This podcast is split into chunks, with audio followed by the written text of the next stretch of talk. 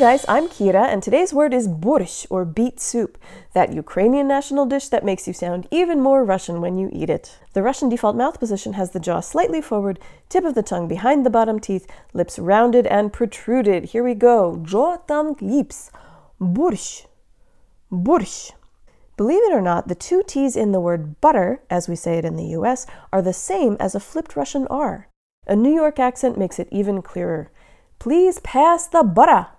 The last letter is just wind through your teeth with your tongue high and forward. Sh. The tongue is low for bo but high for sh, so it has to travel fast from low to high in one syllable. Let's go. Jo tang lips. Borsh. Borsh. That's it, guys. Subscribe, share, and check out my video course at unlockingrussianpronunciation.org. Shisliva.